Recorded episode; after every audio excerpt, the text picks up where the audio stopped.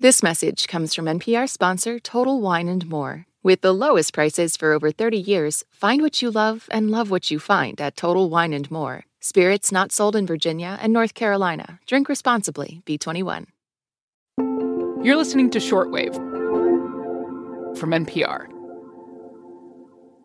Hey, everybody. Emily Kwong here with Shortwave producer Rebecca Ramirez. Hi, lady. Hello. What you got for us today?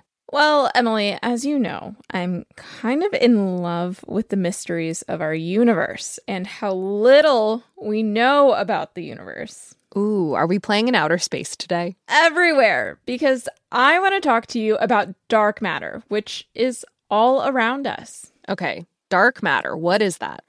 So there's regular matter, all the things that are visible to you and me, the clothes you're using to soundproof your closet for recording, all the stars, planets, you get the idea.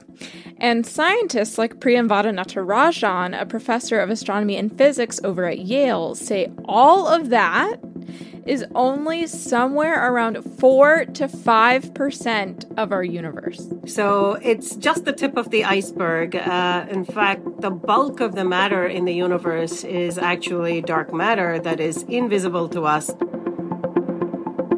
And the reason that it's invisible to us is because it doesn't interact with light in any way at all. Hence, it's all around us, possibly even occasionally floating through us, and wow. You didn't realize because you can't see it. And because scientists like Priya think it doesn't really interact with normal matter either. Yes, I remember Priya from our black holes episode. Yeah, she was great. And you know, this four to five percent number, I don't know about you, but it's just so humbling every time I think about it. We are so anthropocentric, like we believe that we are so important and so significant in the grand scheme of things. I think it's a very sobering, humbling kind of number to keep track of, that everything that we can see and perceive is just like a tiny fraction. Wow, I'm ready. I'm ready to be humbled by dark matter. And leave it to you to immediately wax poetic about something humanity knows very little about. It is real, and scientists like Priya are able to study dark matter indirectly, doing lots of observations, modeling, running simulations, and doing very intense calculations. So there are a couple things researchers know, like it has mass and... Dark matter, we believe, consists of particles that were created likely in the very early universe, but particles that have very peculiar properties. They uh, interact only via gravity, and if at all they interact with each other beyond gravity, we think it's extremely weakly. Like Priya said, everything about dark matter is peculiar, even the story of how researchers found it. So we start with those first inklings and follow the dark matter trail to see where current research is going. You're listening to Shortwave, the daily science podcast from N P R.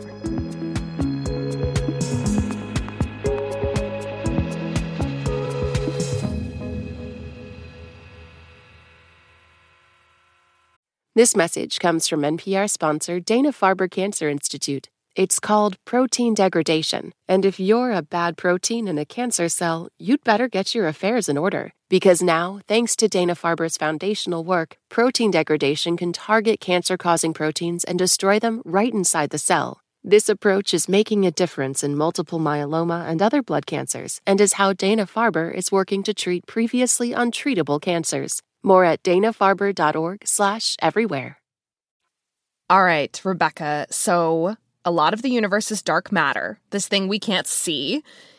And since we can't see it, how do we know that it exists? Well, dark matter comes from decades of scientists taking these measurements and needing to explain why they don't match expectations. The first hints came from uh, Zwicky. Um, in the nineteen thirties, when he measured the motions of galaxies um, in galaxy clusters. Zwicky was studying the Coma Cluster, a group of about a thousand galaxies, and like the name suggests, the galaxies are all sort of clustered together because of gravity. And Fritz Zwicky is this astronomer who just wants to know, what's the mass of a galaxy? Yeah, casual. That's what I spend my time thinking about, too. Same. So I'll spare you the math, but to calculate how massive the galaxies are in this cluster, Zwicky first had to figure out how quickly the galaxies were moving. And when he went to record their movement, he noticed something really weird. So they whiz around much faster than the amount of matter that you see in the light in terms of the stars would suggest. I'm gathering that he found all of this extra mass that was unaccounted for, that made things move much faster. Exactly. And so Zwicky proposed that there was probably this sort of dark material that was sitting there that was providing extra gravity. Ah, okay, okay. Mm-hmm. And the extra gravity from all of this invisible matter should be so powerful that it bends light, what's called gravitational lensing. But back in the nineteen thirties, the telescopes available were just not precise enough to pick up any of these distortions that Zwicky suggested should happen.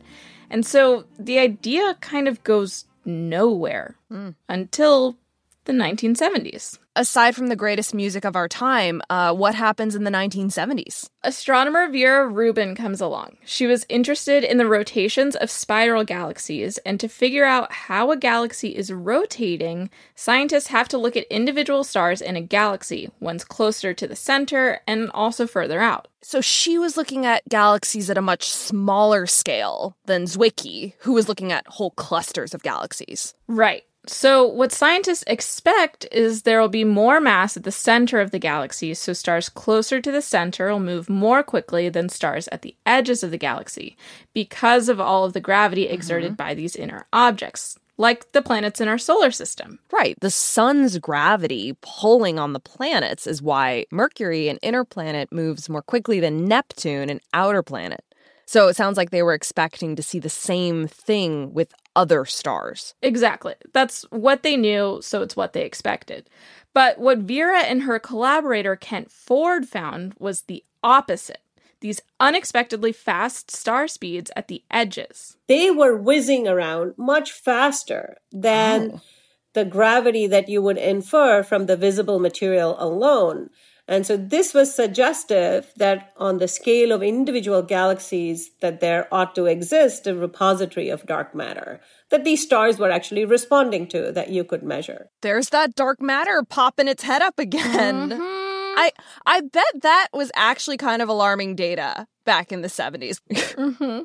Like, uh, guys, this is completely not what we expected. Can someone check up on this galaxy? Can you imagine? So, of course, they were cautious when they published their findings because, again, the explanation is, so we think there's a lot of invisible mass around the galaxy. And so Vera and Ken, they just want to double check. Is this a quirk of this one galaxy or a sign of something bigger? Dark matter. Yeah, exactly. So they study another galaxy, and when they publish the data, they find the same puzzling movement. Meanwhile, other astronomers find similar evidence of straight-up missing mass. Okay, so evidence is mounting from multiple researchers at this point. Evidence is mounting. Vera and Kent study dozens more galaxies, do years more research. Her fellow astronomers say, okay, there's gotta be something going on.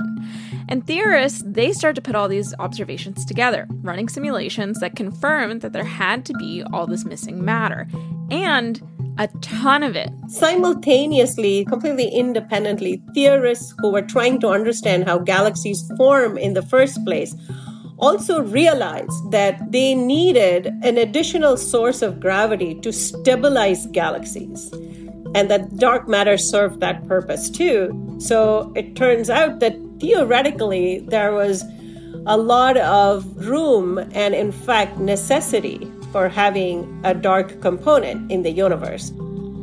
The entire universe seems to be structured by dark matter. All this missing matter is key to the formation of galaxies in the first place, and researchers think dark matter is actually spread out across the entire universe like cobwebs, and galaxies seem to basically form along these filaments. Okay, but they still have no idea what the heck dark matter actually is.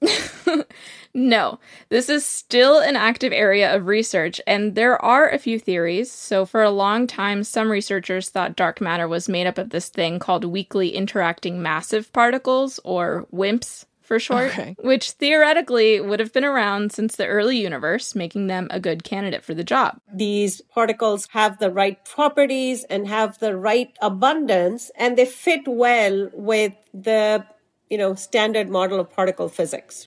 But if a particle is weakly interacting, they basically don't collide with each other. They're really hard to find. Mm. And despite many an experiment, researchers have come up short. No WIMP so far. But they must be onto something else then, right? If there's one thing I know about scientists, it's that failure just means more room to play. Yeah. More chances to figure out what dark matter is made of. Exactly. And so there is another big candidate called axions, which scientists also think would have been formed in the early universe, check, and would have been plentiful enough to account for all this missing mass. Hmm.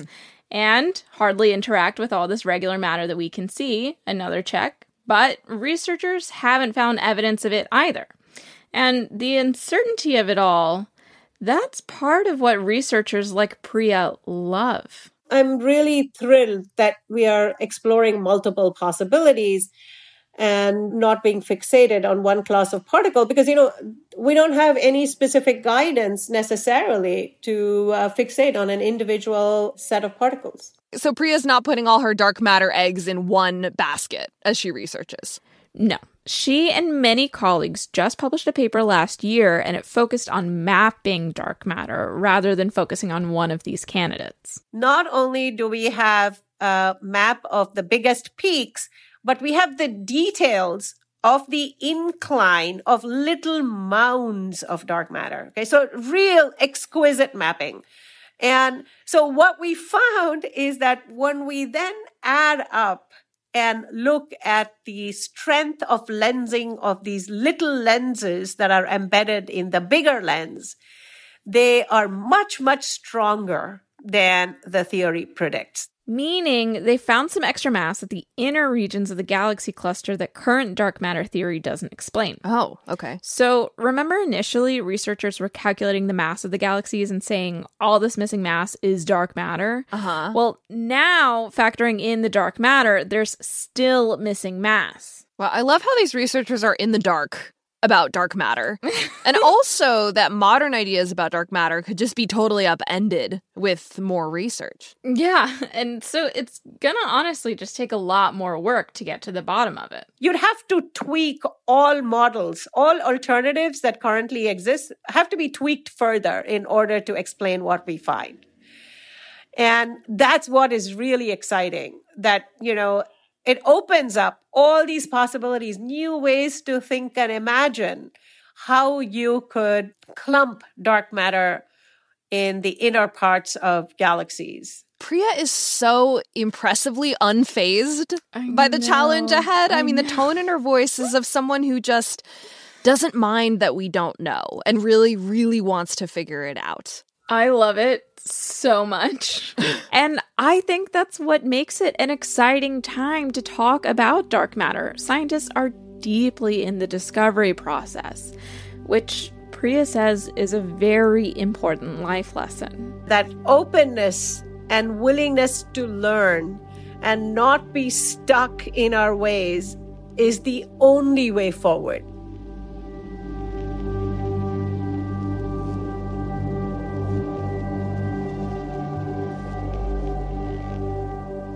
An open mind is an important part of the scientific process. Thank you for reminding us of that today. Anytime. Today's episode was produced by Rebecca Ramirez with help from Indy Cara. Giselle Grayson gave it a brilliant edit, and the facts were checked by the secret scaffolding of our little shortwave universe, Indy Cara. I'm Emily Kwong.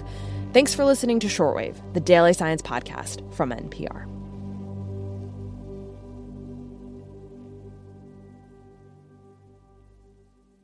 This message comes from N P R sponsor ShipBob. E-commerce logistics making you question why you started your business? Time to outsource fulfillment to the experts over at ShipBob. Get a free quote at ship bob dot com. ShipBob. What does it mean to be black in America? In N P R's Black Stories, Black Truths, a collection of stories as varied, nuanced, and dynamic as black experiences, you'll hear it means everything. Search N P R Black Stories, Black Truths wherever you get your podcasts.